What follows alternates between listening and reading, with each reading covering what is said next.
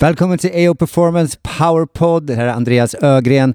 I dagens avsnitt kommer vi att prata om rehab och vad du kan tänka på när du rehabiliterar din kropp och någonting som har gått sönder, någon skada, eh, vare sig det är långvarigt eller kortvarigt. Och vilka krav du bör ställa på den som rehabiliterar dig. Och, och jobbar du själv med rehab så kan du få massa tips här om hur du kan tänka och gillar du utveckling, hur man kan göra för att utveckla sig vidare. Också såklart hur jag ser på rehab. Med mig har jag såklart fantastiska frågor från min co-host Derja Jaila. Så luta er tillbaka och lyssna på detta avsnitt om rehab. Och vi är tillbaka! AO Performance Powerpod och idag händer det någonting helt nytt. Ja, men precis. Idag går vi också live på video med podden. Live vet jag inte. Nej, det kanske vi inte gör. Det här är ju inspelning. Det här får ni se i efterhand. ja, men däremot... Ja, men det var ju en bra idé. Nästa gång går, kanske vi går live. Men vem vet? Ja, vem vet. Vi kanske har publik också. Ja. Och ställa frågor. Man kanske kan göra en Q&A Q&A live-podd. Oj, vad härligt. Okej, vad, nu kommer det massa Många idéer. idéer. Bullshit, skitsamma. Vi kör i varje fall videoinspelning så ni kan se det här på Youtube också om ni vill se hur vacker det är. Så in och kolla där. Däremot kommer ni inte känna hur gott hon luktar, som vi har pratat om förut. Mm. Det känner man inte på video. Nej. Nej, synd för dem. Vad ska vi prata om idag då? Idag kommer vi att prata om rehab. Eh, det är ett ämne som eh, Andreas, eh, när han hör ordet, eh, ibland kan bli väldigt frustrerad över nämligen. Och det är på grund av hur rehaben ser ut där ute idag. Eh, fel övningar, det tar för lång tid. Så att idag tänker jag att eh, vi får höra lite grann hur Andreas resonerar kring rehab.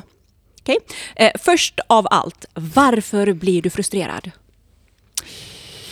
Ja, oj vad många saker jag blir frustrerad på. Nej, jag blir frustrerad på att det är för mycket protokoll. Att man gör samma på alla. Jag har haft eh, människor som har varit till högt ansedda eh, kliniker och eh, jag hade två 04 födda atleter, killar i det här fallet. En hade en hamstringskada, en hade en ryggskada och de gick till samma ställe. Eh, de fick samma rehabplan.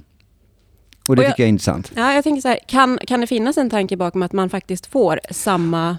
Det eh, kan ju finnas det, om orsaken till symptomen är samma.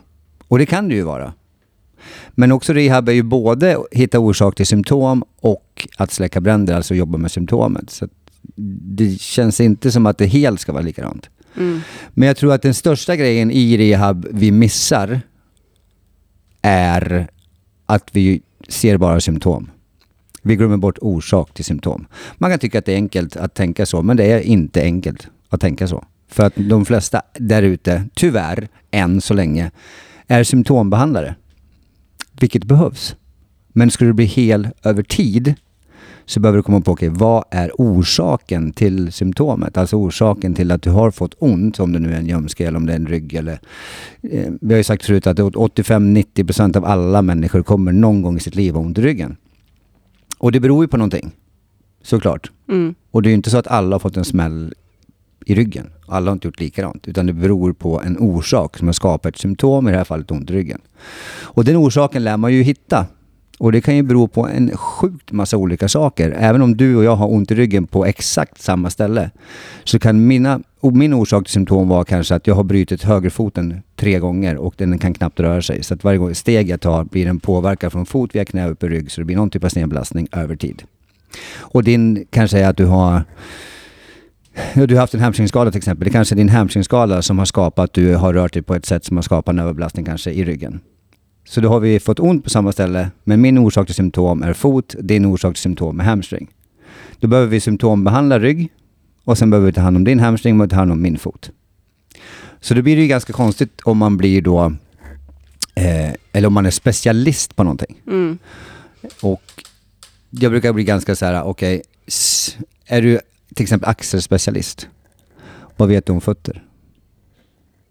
Ja, men det är ju väldigt begränsat. Eh, man är ju mycket, som du säger, specialist på ett visst område och sen så kan man inte se helheten. Och då kan det bli lite, lite knasigt. Men jag tänker på varför... Nu är det ju inte alla som är bara axelspecialist. Vi har ju Såklart. flera personer som är med kiropraktor, naprapat, eh, jobbar som ja, men, behandlare av olika slag. Varför tror du att det ser ut som det gör? Varför behandlar man symptom? Jag tror att det är... Alltså går du till en klinik och vill ha hjälp så vill du få bort ditt symptom. Mm. Och det är väldigt enkelt att släcka en brand och så gör du någonting och så bara oj vad det känns mycket bättre och så går du hem och så kommer du tillbaka igen. Och jag vet att många av oss, inklusive jag under massa, massa år, har fått höra att ja, men jag har gått dit i tio år och eh, behandlat en gång i veckan, men det kommer tillbaka hela tiden. Och då har man ju fokuserat bara på symptombehandling. Och jag tror att många, tyvärr fortfarande utbildningar, sen finns det såklart massa skitduktiga terapeuter och tränare som också går vidare och lär sig mer saker så man kan göra mer saker eh, med den som kommer in och göra en mer helhetsbild och hitta kanske symptom eller orsak till symptom. Men jag tror att människor vill gärna quick fix. Människor vill att du kommer in, fixa mig, jag har ont i ryggen, gör någonting.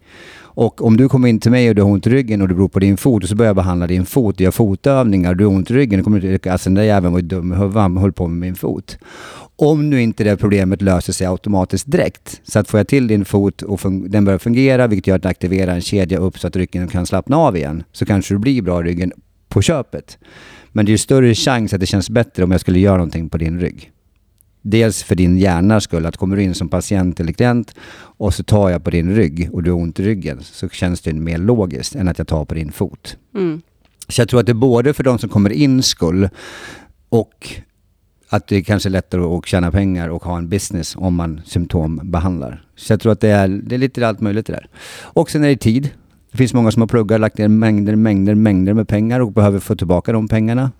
Och då är det ju väldigt mycket lättare att köra symptombehandling, symptombehandling, symptombehandling. har mycket människor och tjäna mycket pengar för att få tillbaka. Och det får du respekt till det också. Eh, men ska man få en bättre rehab och över tid fungera så behöver vi tänka större. Och vi, vi snackar ju mycket om helhet. Och eh, även fast det är min fot som har gått sönder eller din hamstring som har gått sönder så kanske det finns mer saker att göra. Hur ser din sömn ut? Hur ser din näringsintag ut? Det finns ju mycket saker som kan påverka en rehabilitering också som inte bara är behandling eller övningar. Mm. För jag vet ju att, jag har ju sett lite grann hur du jobbar med eh, rehabklienter. Eh, och eh, det finns ju en uppfattning om att rehab är ju ganska tråkigt. Man gör lite, menar, allting i lugnare tempo. Men du har ju lite annat tänk även när det gäller rehab och övningar. Eh, jag vet exempelvis att du hade en person här i eh, somras som du jobbar med. Han hade dragit av hälsenan och visst spelade han hockey? Hockey. Ja, hockeykille. Och eh, på två månader så fick ni väldigt bra resultat och han kunde, jag kommer ihåg sista passet, jag såg honom hoppa i utfall. Eh, och det såg bra ut och han gjorde det med vikter. Kan inte du berätta lite grann din syn? Alltså du, du gör ju det lite annorlunda. Ja, äh, det var ju en fantastisk story. Han eh, opererades tror jag, 28 april, här sedan av. Och sen eh, började vi såklart att, i min värld då, rehabilitera direkt. Och jag lovade honom och, att jag ska göra den bästa rehaben jag någonsin har gjort. Så han kom tillbaka fort.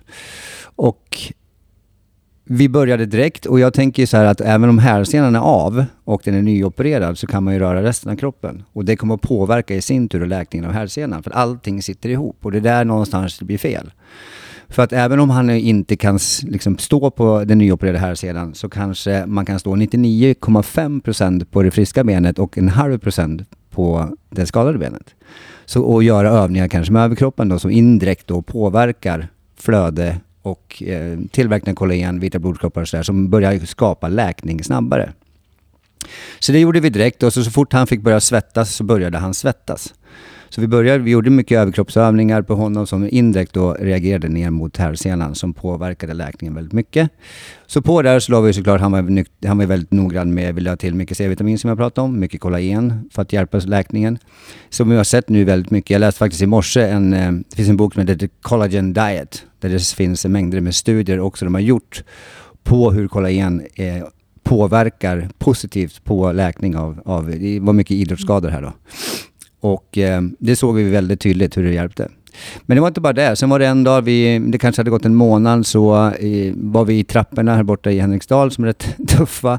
Men då gick han upp där och efteråt så var det var liksom på gränsen att det var för jobbigt för Mm. honom, för han inte ansträngt sig så, så där mycket då på benen. Och dagen efter så, så hörde han av sig och sa idag är jag lite svullen, sa han. Ja, men det är perfekt, så. Det är en bra reaktion.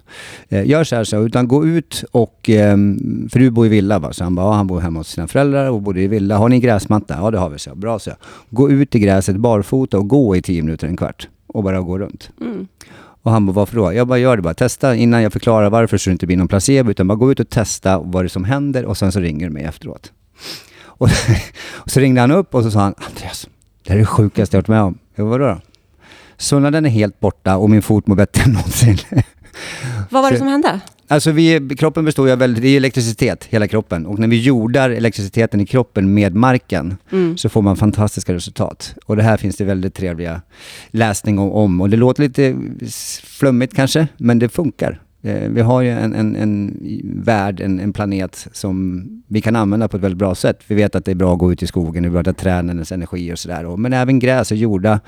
finns också, man har gjort studier på mot jetlag till exempel, att när du kommer in i en ny tidszon så gå gärna barfota i den nya tidszonen, ät samma tider som den nya tidszonen. Så här, som kroppen anpassar sig och jordar sig då med med den nya marken så att Mm. säga. Och det här hände och han var alldeles chockad. Så han gjorde det också då mer eh, frekvent. Han, han såg resultatet direkt. Och hade jag sagt till honom kanske då, placebo är fantastiskt, det ska vi aldrig underskatta, det är magiskt. Och hade jag sagt till honom att om du går ut i gräset nu så kommer svullnaden försvinna. Så kanske det hade hjälpt till i en placeboeffekt. Utan därför Mm. sa jag ingenting, utan gå ut och se vad som händer. Och det är fortfarande det han pratar om mest, den här sjukaste grejen. Eh, sen så fortsatte vi belasta han så mycket vi kunde hela tiden. Vi gick kanske då från 99,5 till 0,5 per benen till kanske då 90-10 till 85-15. Så gick vi så hela vägen. Allt, vi hela tiden kommunicerade men vi tränade honom hela kroppen och han var med och svettades väldigt mycket. Mm. Så han var trött varje pass. Hur ofta tränar han då? Han tränade fem gånger i veckan, som men han var med sin grupp som han skulle ha varit med också. Då. Mm. Eh, och då fick han hänga med grabbarna, han fick känna gemenskapen, han fick träna hårt, han fick svettas och han var i lyrisk varenda pass. Jag vet inte om jag sett en så glad människa någonsin. Sen då efter två och en halv månad faktiskt, tror jag det hade gått exakt, så var han med på sprintpass. Wow. Och eh, Mm. vi, eh, såklart anpassar vi hur han vänder så att vi vet att han får mycket hjälp av resten av kroppen så att det inte går direkt på hälsenan så mycket utan se till att han planterar för hela foten i får med hjälp av baksidan och rumpan mycket i de vändningarna. Men han kunde sprinta och han tyckte att det kändes helt fantastiskt. Efter tre månader var vi och kollade ultraljud på hur hållfast och hälsenan var och då såg den eh, i stort sett 100% ut efter tre månader. Coolt. Vilket är ju faktiskt rätt sjukt snabbt. Och eh, det som man ska tillägga med det här då är ju att han gjorde tester sen med, med sitt hockeylag. Då hade det gått tre och en halv månad. Så sa han att det är inte nog att du rehabiliterar min härsena.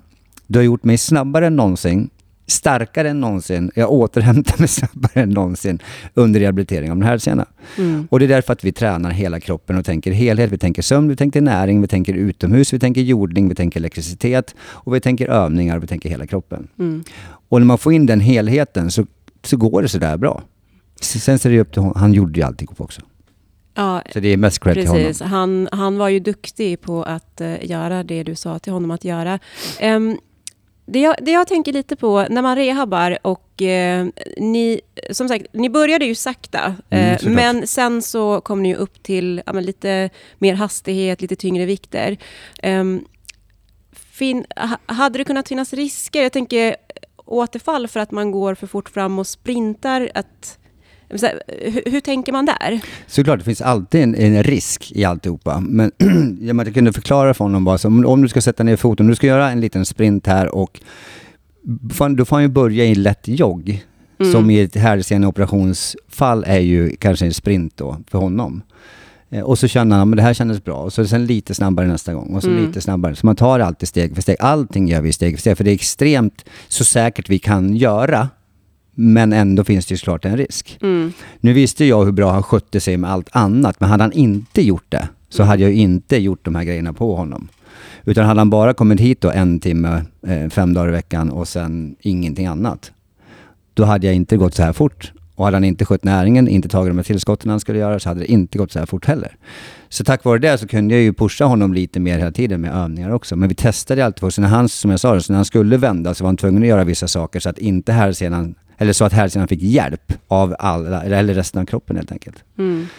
Så att det är, även fast det ser ut som man sprintar och ser ut som man vänder riktning och så här, så har jag tänkt ut hur han ska vända för att det ska vara så riskfritt som möjligt. Men det är klart det finns en risk, det finns det alltid allt. Mm. Intressant. Ja, ja, jag tycker det är jätteintressant. För jag vet också att ni pratade om att, eh, nu vet jag inte om han hade besökt någon innan sådär, men att eh, två, tre månader var eh, ganska otrolig tid för att eh, bli återställd. Eh, att det hade kunnat ta uppemot Ett år? ett år, tror jag att eh, Absolut. Tre månader är bättre. Ja, tre, må- tre månader är absolut mycket bättre. Och speciellt då om man är inom sportvärlden och vill tillbaka Såklart. till sin sport så fort som möjligt. Ehm, jag tänker på en sak Andreas, det här med om man går tillbaka till då eh, traditionell rehab, om man ska kalla det så. Ehm, det fanns flera orsaker till att, men det, eh, det kan vara kunskap, det kan vara eh, tjäna pengar, det kan vara mycket. Liksom. Men om man, om man då idag jobbar eh, inom rehab på ett traditionellt sätt och vill ändå utvecklas med de kunskaperna. Vad liksom, hur, hur, hur går man tillväga i så fall? Hur, hur tänker man? För att gå från symptom till jag. Jag- orsak-tänket. ja, jag Hänger du med hur jag menar. tänker jag, där? Jag förstår Ja. Men ja, jag vet, det är alltså, dels måste man ju ha ett, ett, ett... Jag är ju riksnörd och jag är ju helt knäpp i huvudet. För att jag försöker ju hela tiden, varje dag, någonstans utveckla mig. Okej, hur kan jag bli bättre? Jag läser varje dag, jag gör någonting varje dag. Jag tänker igenom saker varje dag. Kan vi göra det här bättre? Kan vi göra det här smartare? Och det har jag gjort i en jävla massa år. Och så testar och provar och kommunicerar och sådär. Så att hela tiden, jag tror att det viktigaste är att kommunicera med den man ska rehabba. Men också vara jävligt nyfiken. Mm. Och tycker man att det vi gör är intressant så får man gärna höra av sig till mig och, och mm, fråga vad man ska göra eller litteratur man ska läsa eller komma på vår utbildning eller sådär. Så allt det där funkar ju såklart också. Men jag tror att nyfikenheten är någonting man måste ha, vilja, vilja utvecklas. För jag tror att det är li- likadant, jag brukar säga skämt på utbildningar så här, har du en, är någon som har en iPhone 3 här? Och det är inte så jävla många som har en iPhone 3. Och bara, varför inte då? Eh, För att de vill hellre ha en iPhone 13. Och varför är den bättre då?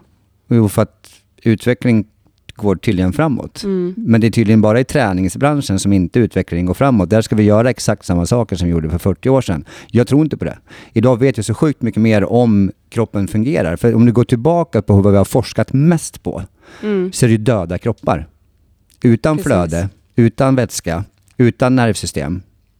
Hur fan kan vi veta någonting då? Vi vet inte hur de mår, vi vet inte hur de har i sitt förhållande till sin i, eh, omgivning. Vi vet inte om de trivs på jobbet, vi vet inte om de är kära, vi vet inte om de gillar sitt... vet- Man vet ingenting. Och där ska vi ha forskning på. Mm. Och det kan ju vara bra till vissa saker, men det har ju ingen, ingenting med någonting att göra egentligen. Om vi ska titta den här helheten och förstå att en människa faktiskt fungerar levande helst och stående upp helst, så blir det ju helt annat. Mm. Men jag tänker, det är ju, alltså, hela ins, alltså, fitness och hälsobranschen är ju, det finns så himla mycket saker och man hör en massa, du ska göra si, du ska göra så. Hur ska, hur ska man som klient tänka? För jag menar, man går ju med sin skada för att man vill bli bra, man har ett förtroende. Kan man, eh, finns det något sätt man kan tänka på för att ändå få bra rehab? Alltså sjukt bra fråga. Och jag tycker så här, börjar det gå för lång tid och du märker ingen skillnad alls, så ska du definitivt söka dig elsewhere. Mm. För det ska, det, jag, jag har ju haft klienter som kommer, ja, men jag har gjort det här i tio år. Man bara, "Va, tio år? Mm. Börja med tio veckor, max, eller tio dagar och det händer, finns det ingen logik i det, finns ingenting som du bara, okej, eller du får någon streckgubbe, jag vet jag har fått, jag vet inte hur många gånger jag har fått streckgubbar på ett papper med mig hem och ingen förklarar vad jag ska göra eller varför eller någonting. Man, du vet, det ser oinspirerande ut, jag, Mm. du vet. Men istället för att förklara, och gör du det här så kommer det här hända och då kommer det här hända, sen till slutändan så blir det så här. Så man får en förklaring till varför man gör saker och ting. Och då kanske man då kan rita en streckgubbe så man kommer ihåg hur övningen såg ut. Mm. Så det är framförallt var lite tuffare helt enkelt. Att ställa mer krav. För det är din kropp, du har bara en kropp. Och den lär du ju vilja att ska fungera. Mm. Och då behöver man faktiskt vara lite tuff ibland. Och jag vet att vissa, jag pratade med min mamma igår som har extrema ryggproblem och har varit sjukpensionär hela livet på grund av extrema ryggproblem. Och hon har lite svårt att säga till. Och igår sa, sa hon till mig, jag har så ont nu så jag vet inte. Jag bara, men du, du måste säga till. Men jag tycker att jag stör läkarna. Jag bara, men snälla du. Det är deras jobb att ta hand om dig. Du stör inte, de vill hjälpa dig. Mm, att Och jag- man ska våga ifrågasätta Våga ifrågasätta, själva- ja. Mm. Och tycker man inte att det funkar, men gå någon annanstans. För det finns alltid någon, jag säger inte att det vi gör alltid är bäst heller. Det finns massor med folk ute som är svinbra. Och det finns bra, men det finns också svindåliga. Som det finns dåliga målare, dåliga snickare. Det finns dåliga i alla yrkesgrupper som är helt ointresserade av människan. De bryr sig om pengar kanske, eller kanske inte ens det. De behöver bara ett jobb så de kan leva. Och det finns i alla kategorier av yrken, inte bara om vi som rehabiliterar eller jobbar med träning eller rehab eller något sånt där. Så det finns överallt. Och det gäller att hitta den här de som brinner, som är nördar, som vill verkligen hjälpa, som frågar hur du mår. Och vill vara, finnas där liksom. Mm. Sen förstår jag att ett rehabbehandling på, på sjukhus och fysios och sådär som har, de har en kvart med varje patient. Och jag, vad, fan, vad ska du kunna göra på en kvart? De lider jag med. De vill säkert hjälpa till mer, men de kan inte för de har för mycket att göra. Och det är hemskt. Mm. Så det är svårt. Det är svårt. Och, och så man går kanske till några sådana som oss som är nördar, då kanske vi, eh, vi... Man kan inte ha något frikort och det kostar lite pengar. Så här. Ja, och det är klart att det, det klarar inte alla av heller. Mm. Så jag vet inte, men man kan ju kolla på, försöka följa så människor man blir inspirerad av, de som verkar logiska. Fan, det här pratar med mig. Det här tycker jag låter vettigt. Eh, och sen följa det. För det, det finns inte bara en behandlingsmetod. Det finns inte bara en träningsmetod. Det finns inte... Det finns massa som funkar. Mm. Ja, men precis. Det finns ju flera olika vägar till att eh, nå eh, en frisk kropp. Och vet du vad jag faktiskt tror framförallt? Att de flesta kan laga sig själv. Jag tror att människor har blivit för rädd att ja, du är svag i bålen och du är Mm. livsfarliga ryggen, du böjer inte ryggen för då, går, då kommer du att dö. Att man blir så skrämd så man törs inte göra saker. Egentligen, egentligen är det ganska simpelt. Mm. Att försöka röra på dig så mycket som det går, i helst i lägen som inte gör ont. Och försök sova så bra som du kan, äta så nyttigt du kan. Omge dig med människor som ger dig energi som du mår bra av. Försök stressa så lite som möjligt. Ta in djupandning i ditt liv. Alltså gör man alla de här sakerna. Jag kan säga då, sov, försök sova så bra som möjligt. Ah, försök göra saker så att din sömn blir bra. Ät så nyttigt du bara kan och varierat. Ta tillskott om det behövs. Omge dig med folk som inspirerar dig och inte ta energi som får dig att må bra. Gör någonting meningsfyllt. Gör du någonting meningsfyllt idag? Gör någonting som får dig jävligt glad. Är ju en fråga. Om man tänker på sådana här grejer Mm. så kommer kroppen att ta hand om så mycket saker åt dig. Och då kanske då, såklart att rörelser är ju magin till allt. Precis, rörelser är ju faktiskt magin till allting. Och idag, jag, jag tror att det finns en rädsla idag också för att eh, göra fel rörelser. Jag har ju många kunder också som jag rehabbar som brukar säga, ah, men det här, är det här rätt rörelse? Är det här fel? Och jag brukar säga så här, allt som känns bra är rätt. Alltså, ba- bara känn efter i kroppen. Vad känns skönt för dig? Är det någonting som gör ont? Gör det inte. Men allt som... För att det vi behöver mer av är ju rörelse. Det är ju liksom A och O. Rörelse, rörelse, rörelse. För det är det som i slutändan kommer få din kropp att må bra. Men jag tror att vi har blivit så rädda för att det finns så himla mycket ute där som är rätt och fel.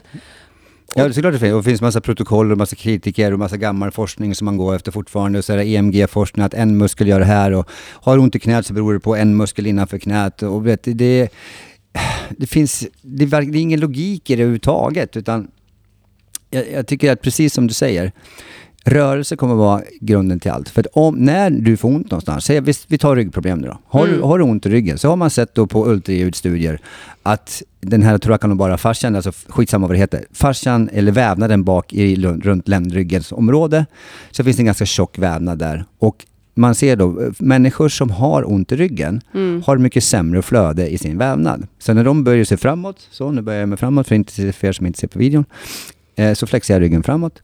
Och då, är, då rör sig vävnaden mycket mindre. Medan då de som har bra flöde och inte har ont rör sig vävnaden mycket mer. Så det betyder att vävnad som rör sig finare, som har ett bättre flöde, är friskare, mår bättre och har mindre ont. Mm. Det betyder att, okej, att rörelse kommer att skapa flöde. Så när vi gör våra fasciabehandlingar så det är en behandling som skapar flöde, som skapar förutsättning för rörelse. Men gör du bara behandlingen så ja, det känns ju skönt just då. Men du kan ju ta vilken massage eller vad som helst, för det känns ju skönt bara för att Mm. någon tar på dig. Och det är fantastiskt, det ska man också göra. Men ska du få resultat över tid, då lär du ju se till att du har rörelse till det. Och det behandlingen våran gör, det är att skapa flöde. Så att den här, om vi går tillbaka till ryggen, att det flödet då flödar bättre. Och då för att bibehålla flödet så är det rörelsen som är nyckeln till alltihopa. Mm. Så, och då kan det ju, behandlingen vara en start, skapa mer flöde och sen så gör vi rörelser efter det och då får du ännu mer flöde och då kan du hålla i det här flödet och då kommer ryggen må mycket bättre. För det som händer när, när flödet blir tjockare, så att det rör sig sämre, man kallar det för viskositet. Så att då, om du tänker att flödet då det är mycket vatten i det, det är hyaluronsyra och lite andra grejer som gör att det, allting ska kunna fungera och rinna runt hela kroppen. Och när det blir så tjockt, Mm. man, då kan vissa saker stagnera. Och vi vet att stagnation är lika med död. Så när saker och ting inte kan röra sig, att det stagnerar, då rör det sig jävligt dåligt. Och då kanske vi rör oss någon annanstans och då kanske vi kompenserar. Eller vi får ont just där, där det blivit väldigt tjock, förtjockad vätska så att vävnad sitter ihop, inte kan röra sig. Muskler kan inte röra sig i förhållande till varandra. Och då kan även då vissa receptorer, i det här fallet då för er som är nördar där ute, nervändar bli ihoptryckta. Och då kan de här nervändarna kommunicera smärta, vilket de egentligen inte ska, det är inte deras jobb egentligen. Mm. Vi har smärtreceptorer till det också. Men då kan de bli ihoptryckta av att, det, att den här vätskan är för tjock. Om du tänker honung eller typ nästan som lim. Liksom. Och då kan, då, bli, då kan de kommunicera smärta och du tror att du har ont just där. Men när du släpper och får flödet och får bättre flöde så att det här limmet eller honungen blir mer som typ balsam eller så, här, så släpper trycket på de här fria nervändarna och då försvinner smärtan. Och då kan ju då själva symptombehandlingen ha varit att vi gör en fasciabehandling. Eh, Men sen varför har det blivit så då? Ja, men det kanske är att höfterna inte rör sig som de borde. Du kanske tränar för ensidigt. Du kanske har en fot som du har stukat flera gånger så du går lite konstigt. Eller du har ett stillasittande jobb. Eller du är elitidrottsman så du rör dig för mycket men du rör dig för mycket likadant. Så det kan ju vara många orsaker till ett symptom. Men Mm. oftast är det ju att det blir en stagnation och sen blir det inflammation och så blir det smärta. Mm. Intressant. Jag tycker att det här med eh, vävnaden och fascia är ju ett, alltså, så intressant så det förtjänar ju egentligen till och med ett kanske eget avsnitt. Ja, det kommer. Eh, Andreas, Ja. vi sätter punkt här. Ja. För att sammanfatta, se helheten både vad gäller symptom, orsak, men också livsstil. Vad gör du? Sover du bra? Har du bra människor runt omkring dig? Eh, och allt det här. Och sen också som klient faktiskt också våga ifrågasätta den behandlingen som du får. Om du inte får resultat. Om du inte får resultat. Ja. Och, eh, och gärna fråga så här, vad, vad tror du är orsaken till mitt symptom? Om inte du nu har fått en smäll, då är det ganska uppenbart att du fick en bla bla Mm. bla.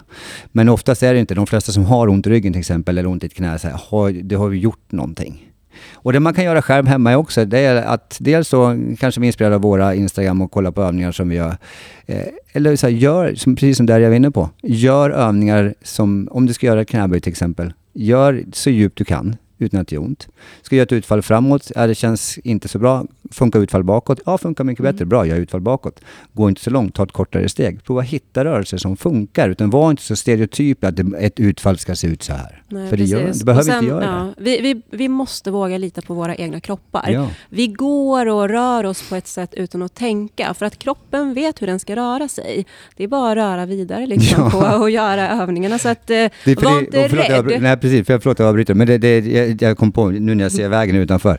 Man har haft klienter som kommer hit, kliver ur bilen utanför och går in hit. Sen säger jag så här, "Ah, men jag kan inte göra knäböj för att jag... Mm. Man, vänta nu.